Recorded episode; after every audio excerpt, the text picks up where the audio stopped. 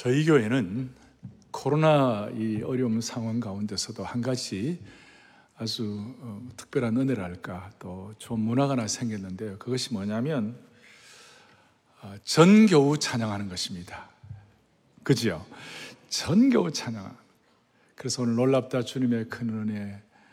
그다음 놀라워라 주 사랑이 어찌 날 위함이 온지 How can it be? 이게 어떻게 가능하냐고 하, 정말 마음의 사모를 가지고 이런 찬송을 하는데 오늘 이 은혜가 오늘 이 은혜가 여러분들 머리로만 깨달아지는 것이 아니라 우리의 가슴으로 실체로 여러분들의 체화되기를 사모합니다. 깜짝 놀라셨죠?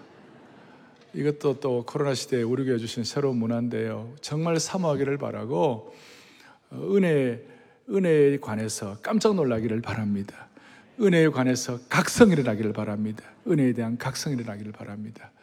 자, 우리 우리 은혜라는 말을 많이 들어요. 특별히 기독교에는 있는 어떤 용어라고 말할 수 있는데 이 은혜에 대해서 오늘 여러분들이 특별히 오래된 분들, 신앙생활 오래 한 분들이 오늘 은혜에 대해서 조금 더 깊이 있게 와닿았으면 좋겠어요.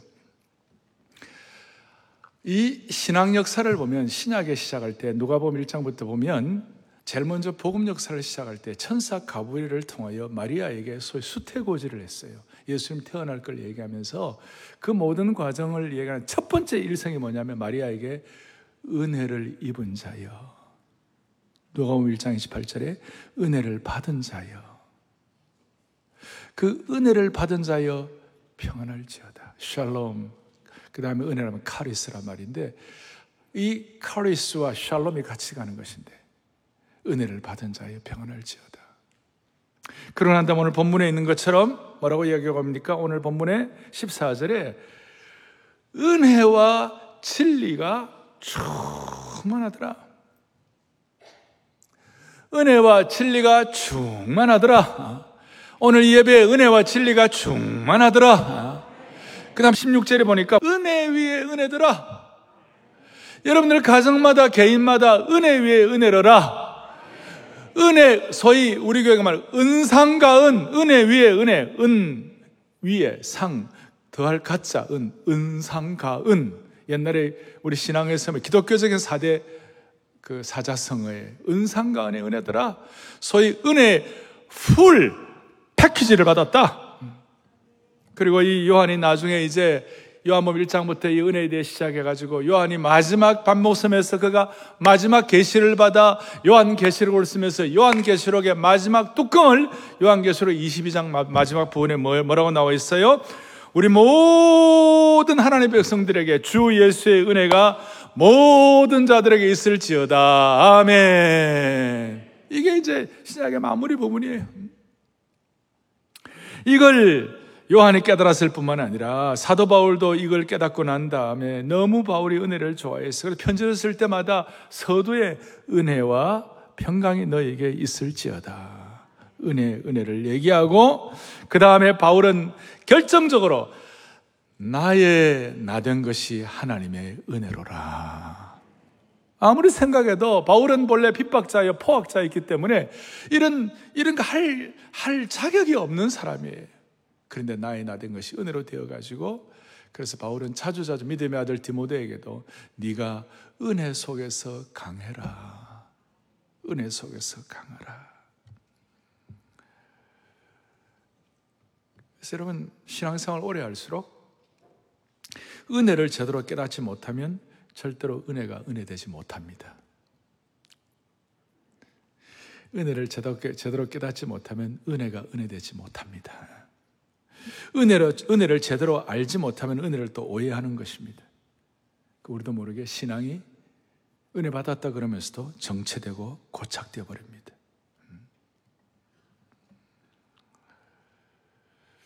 은혜가 없으면 우리는 살아갈 수도 없고 우리 믿음이 자라갈 수도 없어요. 은혜가 없으면 죽을 때까지 신앙생활을 겨우겨우 연명은 하겠지만 살아도 사는 것이 아니에요. 은혜가 없으면 요한복 10장에서 말한 대로 풍성한 삶이 무엇인지 몰라요. 그래서 오늘 글로벌 특세 특별사역봉의 19차 하루 전 주일 이 중요한 시간에 어제 제가 새벽에 그런 얘기를 드렸어요. 교회 은혜의 전운이 감돈다고. 은혜의 전운이 감돈다고. 예? 그렇게 그것이 우리에게 이것이 확인되기 위하여 음? 은혜에 대한 눈을 떠게 되고 은혜에 대한 각성을 해야 되고 특별히 은혜가 우리를 온전케 하는 줄로 믿으셔야 되는 것이. 그래서 은혜는 우리를 온전케 한다는 말씀에 제목을 붙인 거예요. 신앙생활 오래 할수록 은혜에 관해서 귀에 딱지가 앉을 만큼 익숙합니다. 그래서 자기도 모르게 은혜에 대해서 익숙한 나머지 내가 이미 갖고 있다고 착각하고 당연히 안다고 생각하는 거예요. 당연히 아는 게 아니었어요. 그래서 오늘 우리는 은혜에 대한 익숙함에서 결별을 해야 돼요. 그래서 하나님께서는 우리에게 은혜에 대해서 좀 제대로 알게 하기 위하여 어떨 때는 환경적으로, 사건적으로, 인간관계를 통하여 와장창하고 엎어놓을 때가 있어요. 대신 우리는 이런 와장창하는 인간관계, 사건, 환경 이런 것 갖고 더큰 은혜를 받지 말고 미리미리 은혜에 대한 각성을 하고 영적인 눈을 떠가지고 자발적인 은혜에 대한 사모함을 가지고 은혜에 대한 신선도를 저와 여러분들이 유지할 수 있기를 원하는 것이에요. 자, 그렇다면 첫 번째 생각할 거. 은혜가 뭔가? 오늘 17절에 이렇게 나와 있어요. 은혜와 진리는 누구로부터 말미암아 온 것이라? 그러니까 오늘 여러분들과 제가 은혜에 대한 신선도 유지, 은혜에 대한 새로운 각성하기 위하여 다른 거 찾으면 안 돼요. 뭐 오늘 목사가 어떻다, 뭐 예배가 어떻다, 집에 뭐 오늘 뭐 이렇게 연탄불 안 갈고 왔다 이런 거 있잖아요. 요즘 연탄이 없죠. 가스불 했나 안 했나 그 신경 쓰지 말고 모든 은혜의 원천은 어디로부터 왔다? 예수님부터 왔다. 은혜의 원천이 예수입니다. 예수님이 아니면 은혜 불가능. 그래서 은혜는 은혜의 원천이신 예수님, 예수님으로 말미암아 얻어진 하나님의 부여하심과 선물이에요. 다시요. 은혜는 읽어보겠습니다. 함께요. 은혜는 은혜의 원천이신 예수님으로 말미암아 얻어진 하나님의 부여하심과 선물이다. 아멘. 그리고 이 은혜는 헬라어로 카리스란 말인데 이 카리스란 말을 우리가 보통 우리가 이해하는 말로 하면 자격 없는 자에게 베풀어 주시는 하나님의 파격적인 은혜예요. 파격적인. 자격 없는 자에게 베푸신 하나님의 파격적인 호의, 호의, 파격적인 호의. grace라는 영어 단어가 있고 favor라는 단어가 있어요. 이, 이 파격적인 호의라는 이, 이 안에 뭐가 담겨 있느냐면요. 선물을 통한 기쁨이 담겨 있어요. 자격이 전혀 없는데 하나님으로부터 받는 선물이 커가지고 그게 너무 은혜로워가지고 그게 그게 파격적인 호의가 돼요. 그래서 로마서 5장 15절에 보니까 뭐라고 나와 있느냐? 예수 그리스도의 은혜로 말미암은 선물은 많은 사람에게 어떻게 되었느니라? 넘치느니라. 한 방울 두 방울이 아니라 넘치느니라. 오늘 이 앞에 있는 우리 교회 성클에 있는 은혜의 폭포처럼 넘치느니라. 예, 넘치느니라. 파격적인 호의가 넘치느니라. 그러므로 이 은혜에 대해서 자 은혜의 원천이 뭐로부터 비롯되었다고요? 예수님. 그러니까 이거는 세상에 없는 사고 방식이에요. 세상에 없는 개념. 이 세상에 수많은 철학자, 지성인들은 어떤 걸로도 표현할 수가 없고 확인할 수가 없어요. 세상은 절대로 이 은혜를 줄 수 없어요. 세상 방식으로는 이 은혜를 깨달을 수도 없어요. 왜냐하면 이 은혜는 이 세상에 없는 개념이기 때문에. 그리고 이 은혜는 원천이신 예수님께로부터 받는 것이기 때문에. 그리고 이 은혜는 믿는 자들에게만 주시는 은총이에요. 한 번씩 제가 말씀드리잖아요. 세상에 요즘 교회가 하는 것 많이 해요. 이 세상 구제도 하고, 배고픈 자도 먹이고, 아픈 사람도 치유하고, 그 다음에 뭐 교육도 하고. 그렇지만 세상이 결코 할 수 없는 것이 있어요. 세상은 절대로 은혜를 줄 수가 없어요. 왜 은혜의 원천이 예수 그리스도이시기 때문에 우리는 교회 와서 예수님 때문에 은혜 받는 것이에요. 예. 그래서 교회는 은혜의 진원지가 되어야 되는 것이. 은혜의 저수지가 되어야 되는 것이. 은혜의 발전소가 되어야 되는 것이.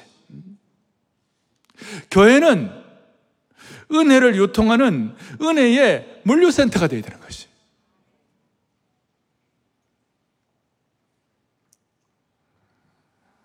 그래서 여러분 이 은혜를 잘 깨닫기 위하여 이제 제가 아주 중요한 말씀 하나를 드릴, 드릴 겁니다. 그것이 뭐냐면 은혜와 행위의 관계를 여러분들이 잘 이해하면 은혜와 행함의 관계를 잘 이해하면 우리가 은혜에 대한 파격적인 은혜에 대해서 깨달을 수가 있어요. 그래서 첫 번째 은혜가 무엇인가? 두 번째 은혜로 온전해지는데 특별히 은혜와 행함의 함수 관계를 통하여 우리가 좀 정리를 하겠습니다. 은혜와 행함의 함수 관계. 은혜와 행함의 함수 관계는 행함은 은혜의 열매이고 결과입니다.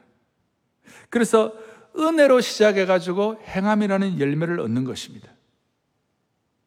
근데 우리 보통 은혜라고 하면, 아, 나는 은혜 받고 나 아무것도 안 해도 그냥 감 떨어지는 거 쳐다보다가 받아먹는 것처럼 그렇게 생각이 쉬운데.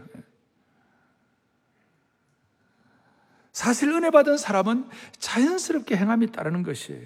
그리고 이 행함을 통하여 우리가 점점점 주님을 닮아가고 온전해지는 것이에요. 제가 이 은혜와 행함의 이 함수 관계는 목자의 심정으로 간절하게 고민하면서 드리는 말씀이에요. 행함이 은혜의 열매인 이유는 은혜를 받고 은혜를 깨닫고 은혜를 알게 되면 자동적으로 행함, 자동적으로 선한 행실, 착한 행실이 따라오는 줄로 믿습니다. 이걸 이걸 깨닫는 순간 우리는 살아있는 믿음에 대해서 들어 살아있는 믿음에 들어가는 것이. 이걸 깨닫는 순간 우리는 은혜와 행함의 이 관계를 깨닫는 순간 우리는 점점 온전해지게 되는 것이에요. 그래서 여러분 은혜와 행위의 관계를 잘 이해하기 위하여 오늘 여러분들이 읽었죠. 너희는 그 은혜에 인하여 믿음으로 말미암아 구원을 얻었나니 이것이 너에게 산 것이 하나님의 뭐라고요? 선물이라. 파격적 선물이요. 호의라. 그 다음에 구절에 행위에서 난 것이 아니니 이는 누구든지 자랑하지 못하게 합니다. 이거 우리 주로 이제 구원받을 때, 구원의 확신 얘기할 때 많이 얘기하는데 사실은 조금 더 깊이 들어가야 될 것 같아요. 그것이 뭐냐? 여기서 말하는 행위라는 것은, 여기서 말하는 행위라는 것은 로마서 4장 4절에 보면 이런 내용이 나와요. 뭐라고 나오느냐면 일하는 자에게는 그 삭시 은혜로 여겨지지 아니하고 보수로 여겨진다. 자기가 행함을 제대로 나름 남에 비해서 자기가 뭔가 선하고 도덕적으로 뭐 행함이 좀 크다 이런 사람들은 그건 자기가 내 이 보수를 자기 내 공로고 내 대가 이 저기 보수란 말이 대가라는 말이고 저기 다른 표현을 하면 공로다 이 말이에요. 그러니까 은혜는 공로가 아니고 은혜는 대가가 아니고 은혜는 하나님의 선물이고 그 다음에 행위와 대가는 그 하나님의 큰 선물을 통하여 자동적으로 따라오는 열매라는 것이에요.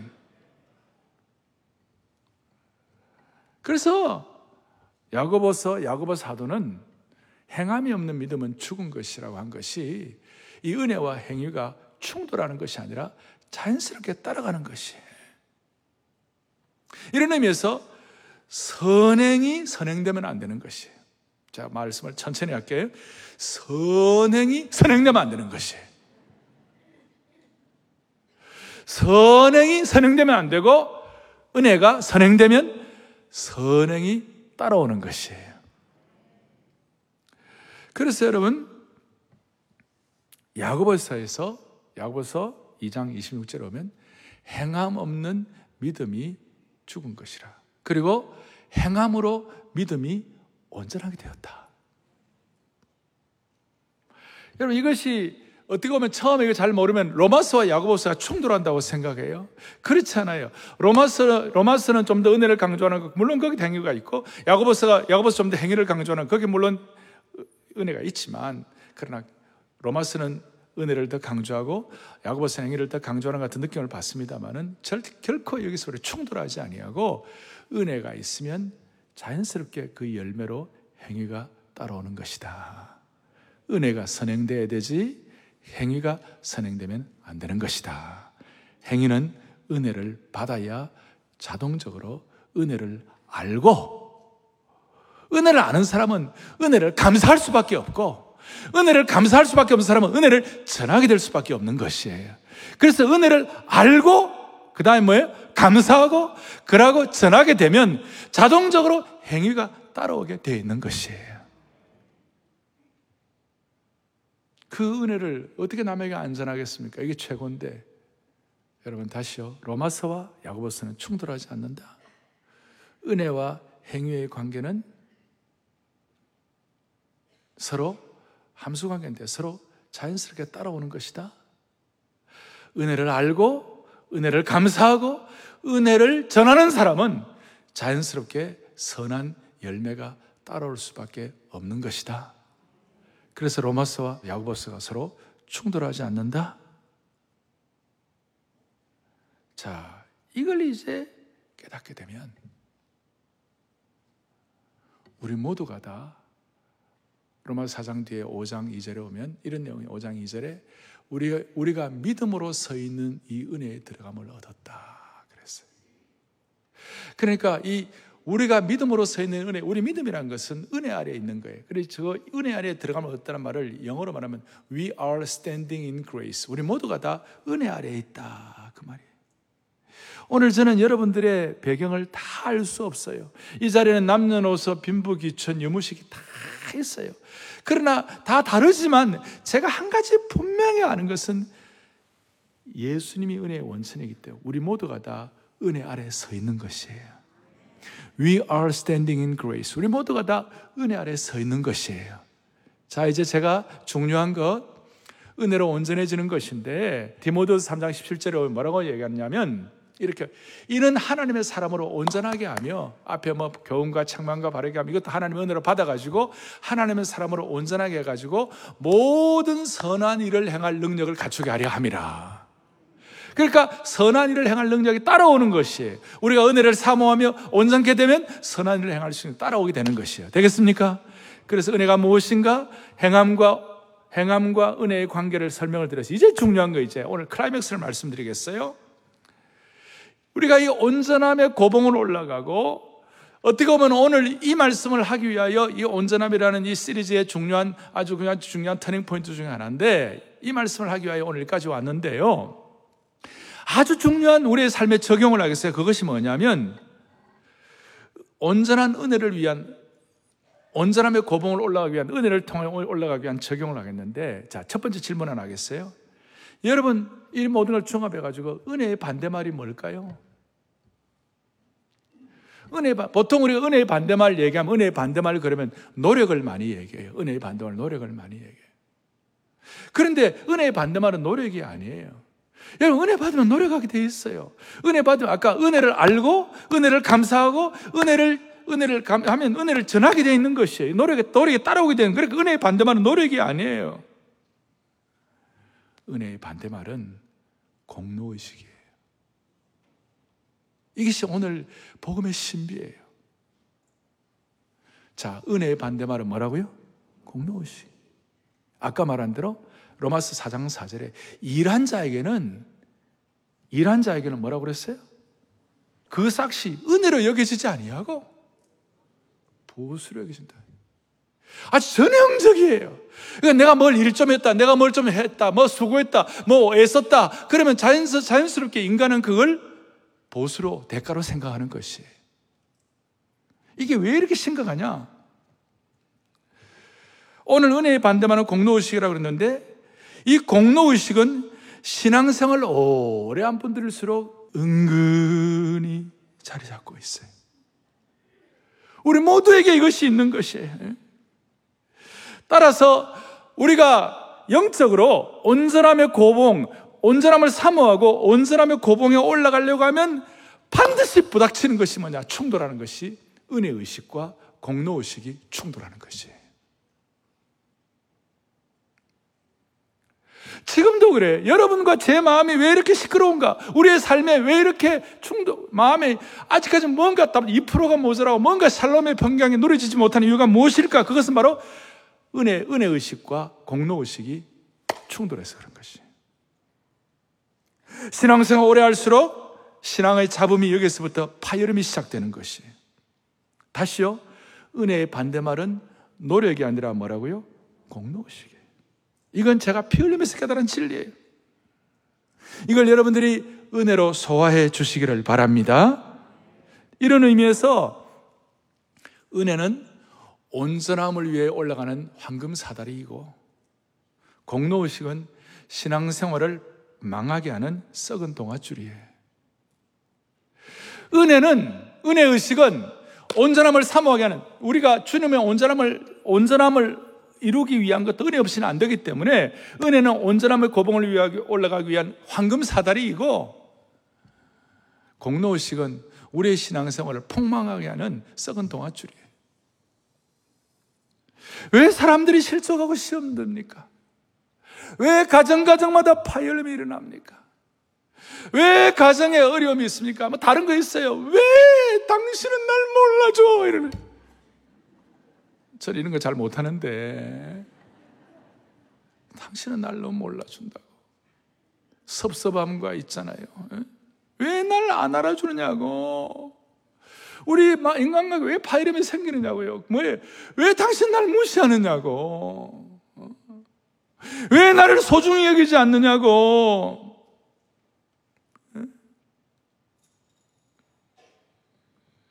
내가 이런 대우나 받아야 할 만한 사람이냐고. 우리, 우리 부부 사이에 그런 거 많이 있잖아요. 저는 문화 충돌이 좀 많이 있어요. 저는 아주 영남 출신이 우리 사람은 서울 사람인데요. 하, 영남 사람들은 뭐 이렇게 너무 그렇다나 뭐, 뭐 얘기인데 뭐말 못하고. 그리고 우리 모두가 다 뭐 참 어려우면 과거 거 다 드러나잖아요. 다 왜 몰라주는? 왜 그때 고생한 건 몰라주느냐고? 왜 애쓴 건 몰라주느냐고? 음? 물론 고생하고 수고했지만 우리의 마음속에 자리 잡고 인간이니까 거기에 공로의식이 자리 잡고 있는 거예요. 그래서 일한 자에게는 다시요. 로마 4장 4절. 오늘 요절 같은 말씀이에요. 일한 자에게는 뭐예요? 그, 그 일한 자는 그, 그 싹스를 뭐예요? 은혜로 얘기잖아요. 당연하다고 생각해요. 공로로 생각하는 거예요. 공로로. 그래서 여러분, 우리 신앙생활에도, 가정에도, 공동체에도 왜 안 알아주느냐고. 근데 이런 얘기는 일반 사회가 못해요. 일하면 당연히 보수받아야지. 그런데 이 신앙생의 은혜를 받으니까 그렇게 죽도록 일하고 종이 뭐라고 얘기합니까? 나는 무익한 종이라. 오히려 내가 띠를 띠고 오히려 더, 더, 더 순종해야 돼. 그래서 이, 이 행함이라, 야고보스의 행함이라는 건 사실은 어떻게 엄격하면 순종이에요, 순종. 행함이 없는 믿음 그럴 때 그건 사실 은혜 받아서 자연스럽게 따라오는 순종이라는 열매예요. 아멘. 네. 순종이에요, 순종. 자연스럽게 순종. 그래서 희한하게도 은혜를 받으면 부부가 서로 순종하게 되어 있는 것이. 부부가 서로 좀안 뭐, 안 알아준 그 옛날에 섭섭한 건 싹 사라지고 하나님 주신 은혜가 어떻게 와, 이 여자가 나한테 와갖고 죽을 고생하네. 어? 서울 사람 나한테 와갖고 이 문화가 다른 데 와서 죽을 고생하네. 라는 생각이 들 때는 제가 은혜 받았을 때.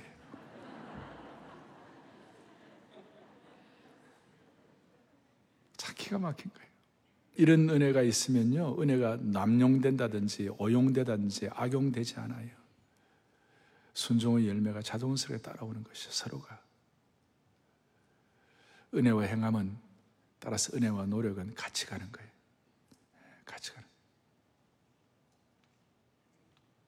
그리고 이런 행함과 은혜, 그 다음에 은혜의식과 공로의식에 관한 문제에 있어서 여러분들 이걸 잘 정리하고 계속해서 은혜 받는데 선수가 되기를 바랍니다. 그래서 베드로가 이걸 알고 베드로서 3장 18절은 뭐라고 얘기하느냐? 예수 그리스도의 은혜와 그를 아는 지식에서 자라가라. 계속 자라가라. 우리는 은혜들 보통 은혜는 죄 용서 받을 때 그리고 구원 사역의 은혜가 필요하다고 말합니다. 맞아요. 틀린 거 아니에요. 그런데 이미 구원받은 하나님의 백성들에게 주님의 일을 하고 주님을 닮아가는데 온전함을, 온전함을 이루는데 최고 필요한 게 뭐냐? 은혜. 이거 아이가 알아야 돼요. 온전한 사람들인데 정말 은혜가 필요해요. 그리고 여러분들의 인생과 가정과 사랑의 교회와 한국 교회 사역의 현장에서 제일 필요한 것이 은혜예요. 그 지금 은혜는 다 떨어 다 떠나가고 공로만 남았어요 지금. 이래서 심각한 거예요. 이래서 심각한 거예요.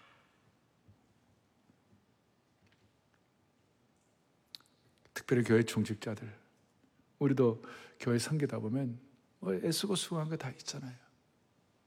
근데 그 공로의식이 계속 자리 잡게 되면 은혜가 떠나가는 거예요. 그래서 교회 신앙생활 오래 하고 모태 신앙이고 할수록 우리에게는 새로운 은혜의 식단이 필요해요. 날마다 신선도 이렇게 말할 수 있어요. 주님의 온전함과 주님을 닮아가는데 제일 필요한 은혜의 식단, 은혜의 메뉴가 필요해요. 이걸 날마다 짜고 개발해야 돼요. 교회 앞장서서 섬기는 지도자일수록 정말 은혜의 식단이 더 필요해요. 책임 맡은 사람일수록 제일 많이 소모되어야 할 식단이 은혜라는 메뉴예요. 가정에서는 가정이고 엄마예요. 제일 먹어야 할, 많이 먹어야 할 음식이 은혜예요. 이거 없으면 우리 죽어요. 구원에 있어서만 필요할 것이 아니라 우리가 주님의 온전함을 닮아가고 삶의 현장에서 매일매일 은혜의 새로운 식단이 필요한 것이. 그래서 적용을 하겠어요. 첫째, 14절은 하나님의 영광을 보니 그랬어요. 이 본다는 것은 정말 눈이 열려고 하나님 은혜를 받아야 하나님 영광을 보는 거예요. 이 본다는 것은 한 번 보고 끝나는 것이 아니라 계속 문법적으로 계속 보아야 하는 거예요. 따라서 우리는 은혜에 관해서 영원한 채무자예요. 네? 유통기한이 지난 은혜를 지금 가져오면 안 돼요. 지금 은혜, 은혜를 받아야 되는 거예요. 은혜의 하루살이가 돼야 돼요. 은혜를 안다는 것은 한 번에 끝날 일이 아니에요. 여러분, 은혜가 없이 사흘만 지나면요, 영혼은 금방 시들고 병이 들고 시험 들고 세상에 짓밟히다가 그냥 상처받아요. 은혜의 유통기간은 생각보다 짧을 수가 있어요. 여러분, 어린아이가 엄마의 사랑을 며칠만 못 받아도 애들이 헤매요. 아니, 거지처럼 돼요. 두 살짜리밖에 안 되는 게 엄마의 엄마의 저기 뭡니까? 어? 엄마의 그 보호를 받지 못하면 한 2, 3년 지나면 애가 거의 거지 수준 될 거예요. 시꺼멓고. 7살짜리가 7살짜리가 엄마의 사랑을 받지 못하면 병들어요. 이건 제 얘기예요. 저는 저희 부친이 부산에서 교회를 개척하셨는데 개척을 해야 되고 우리 할아버지 할머니가 시골에 계셔갖고 우리 어머니가 할아버지 할머니 모셔야 되기 때문에 제가 어머니 없이 1년 동안 저희 부친하고 있었어요. 근데 개척하신 날 우리 부친이 저하고 21살 차이였어요. 그러고 굉장히 열심히 하시고 저는 약간 저기 뭐야 엄마 없는 자식이 돼갖고 7살 때 1년 동안 엄마 없이 있다 보니까 제가 병이 났어요. 가난한 개척교 목사 아들인데 엄마도 없어 그러니까 병이 나고 1년 동안 제가 황달에 걸려갖고 거의 3, 4, 4개월을 학교를 못 갔어요. 어린아이 때. 걷지를 못해갖고 엎혀 다녔어요. 제가 그때 생각하면요. 음, 그래서 내가 우리 아버지한테 아침마다 눈물로 엄마 언제 와? 아빠, 아버지, 엄마 언제 와? 이야, 일곱 살짜리 아이가 엄마의 사랑을 1년만 못 받아도 애가 아프고 걷지도 못해. 1년 뒤에 어머니가 오셔갖고 어머니가 나한테 에비오제를 줬어요. 원기소. 이따만 그걸 그냥 밥 먹듯이 먹었어요. 그 이후로 건강이 회복돼갖고 그 이후로는 학교 다닐 때 한 번도 결석 안 했어요. 그런데 그걸 내가 뭐 열심히 노래가 잘했다 그런 뜻이 아니에요. 그 어떻게 어떻게 아팠지만 하나님의 은혜를 받아가지고 내게는 에비오스, 에비오제가 그야말로 10년, 100년 먹은 산산처럼 돼가지고. 여러분 애도 엄마 사랑 1년만 못 받으면 아픈데 여러분 하나님의 은혜 없이 유통기한 지난 은혜 갖고 여러분들 폼 잡다가 다 아파요 에?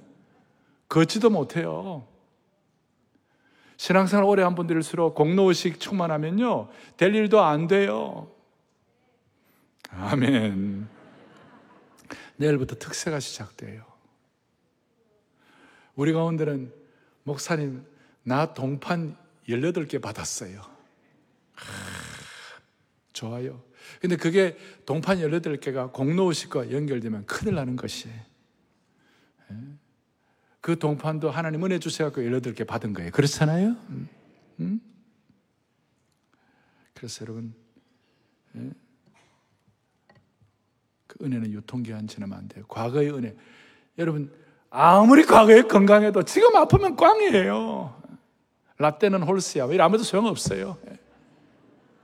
라떼는 홀스야. 라떼는 말이야. 나는 그 옛날에 건강했다. 아무래도 소용이 없다니까. 은혜 유통기한이 있다니까요. 지금, 지금 은혜가, 보라, 지금은 은혜 받을 만한 때요. 보라, 지금 하나님의 은혜를 구할 때라고, 지금. 두 번째는 적용인데. 은혜는 알면 알수록 메마르지 않아요. 은혜는 종착력이 없어요. 은혜는 바닥이 없어요. 은혜는 날마다 솟는 샘물이에요. 바둠리스예요. 무, 거룩한 무적경이에요. 바닥이 없는 거룩한 10년이에요. 은혜는 받으면 받을수록 더 받는 줄 믿으셔야 되는 것이. 퍼내면 퍼낼수록 끝이 없어요. 예. 그래서 제가 오죽하면 한 번씩 말씀드리잖아요. 은혜의 세계는 그 천리말을 타고 달려도 준말을 타고 달려도 그 은혜의 부요함과 은혜의 평원은 끝이 없다고요. 예. 이게 세상 법칙과 달라. 이게 은혜의 하늘 법칙이에요. 아무리 푸내도 끝이 없어요. 그리고 또 있는 자에게 더 주시는 거예요. 은혜를 알면 더 받게 되고 더 선순환되는 거예요. 그래서 우리 찬송 주 사랑 한 없고 주 은혜 끝없네. 주 은혜를 사람이 어찌 알까? 넘치게 주시며 더 주시네. 그리고 성경에 보면 특별히 우리 장로교 교리에 보면 은혜의 수단이란 말이 있어요. 어떤 방법을 통해 은혜를 주시나? 말씀을 통하여, 말씀의 수단을 통하여, 기도의 수단을 통하여, 기도라는 것은 뭐냐? 곡조 있는 기도, 찬양이 있고, 곡조 없는 기도, 우리 가는 기도가 있어요. 그러니까 말씀과 기도와 찬양과, 그 다음에 성만찬과, 그 다음에 성도의 교제. 이것이 은혜의 수단이라고 그래요. 그런데 이 은혜의 수단에, 이, 이 은혜의 수단, 이 네 가지, 이, 이 네 가지의 종합 세트가 예배예요. 이 은혜의 선물의 종합 세트의 특별 보약 세트가 특별 세우봉이에요. 여러분, 정말 이 은혜의 선수가 되기를 바랍니다. 예. 이렇게 하나님 온전함을 닮아가기를 바라고. 하면서 제가 느끼는 건데요. 우리 교회 본당 사수파가 있어요. 이거 하려고 새벽 두세 시간 전부터 난리에 난리. 예. 그런데 그냥 자연스럽게 부속실 사수파가 되는 분도 있어요. 그런데 은혜 받은 부속실 사수파가 하는 말이 너무 제가 은혜 받았어요. 목사님, 본당을 사수하지 못하고 부속실 사수파가 되더라도요. 목사님, 부속실이 그래도 침실보다 낫습니다. 그게 은혜 받은 거예요. 정리하겠습니다. 행위 구원론이라는 말이 있어요. 은혜 안 받으면 뭐하냐? 행위가 따라가야지. 오늘 이 말씀은 행위 구원론을 불식시키는 것이에요. 두 번째로 구원 유보론이라는 게 있어요. 구원 유보론. 내가 구원받은 거 어찌 아냐? 뭐 나중에 하나님 결정해 주시겠지. 그 구원 유보론도 잘못된 것임을 오늘 은혜와 행함의 이 선순환을 통하여 구원 유보론도 우리가 불식시키는 것이. 세 번째, 하이퍼 칼비니즘이라고 있어요. 아주 캘빈주의, 아주 hyper Cal, 하나님이 예정하셨는데, 하나님이 선택하셨는데, 뭐 나머지는 뭐 알아서 하고, 그러면서 신앙생활 메말라 가는 분들이 많아요. 그것도 은혜와 행위의 온전함을 통하여 은혜 의식과 공로 의식을 우리가 정리함으로 말미암아 구원 유보론, 행위구원론, 하이퍼 칼빈즘을 극복할 수 있도록 한 분 한 분 은혜를 주시기를 바랍니다. 은혜 더 주신의 찬송이 있습니다. 하나님이 우리 교회에 코로나 사태 이후에 참 은혜로운 찬송들을 주셨어요. 오늘 주반 여러분들 어, 날 자녀라 하시네 하고 넘버 5로 넣어놨어요. 이건 제가 나중에 마칠 때 할 거예요.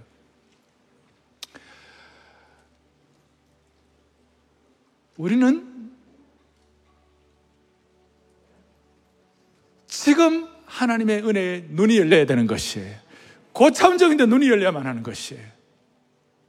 그리고 우리는 공로의식을 척결하면서 늘 평생 그래야 우리가 행복하게 살 수 있어요.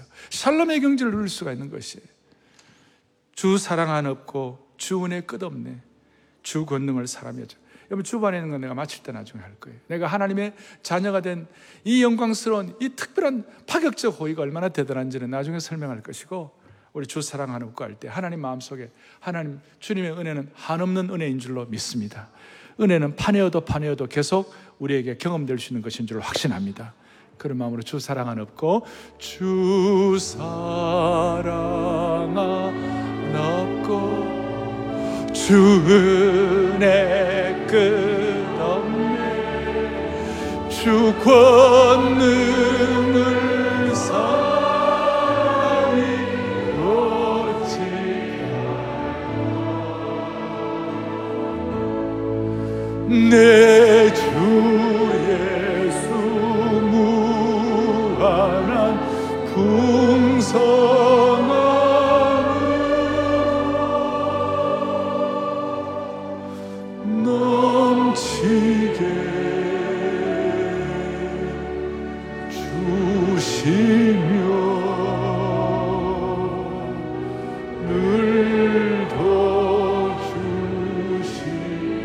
손을 다 펼치세요. 하나님의 은혜에 대해서 우리가 은혜의 정말 수혜자가 되기 위하여 주 사랑아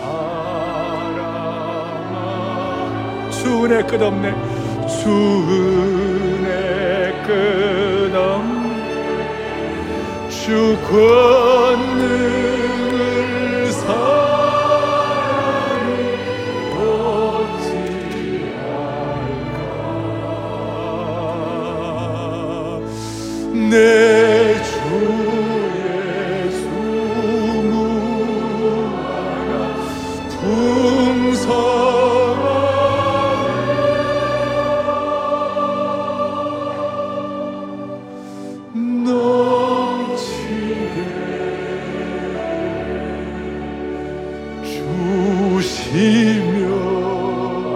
그대로 믿고 찬양합니다 늘 더 주시네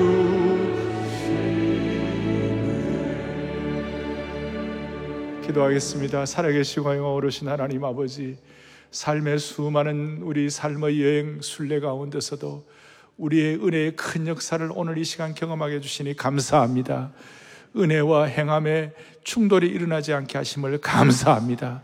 주여 우리가 은혜 받은 자로서 행함이 순종으로 자연스럽게 열매 맺게 하여 주시옵시고 이 은혜를 통하여 우리의 인생의 역사를 너무나 영광스럽고도 놀랍게 쓸 수 있도록 은혜 위에 은혜를 덧입혀 주옵소서. 예수 그리스도 이름으로 간절히 기도 올리옵나이다. 아멘.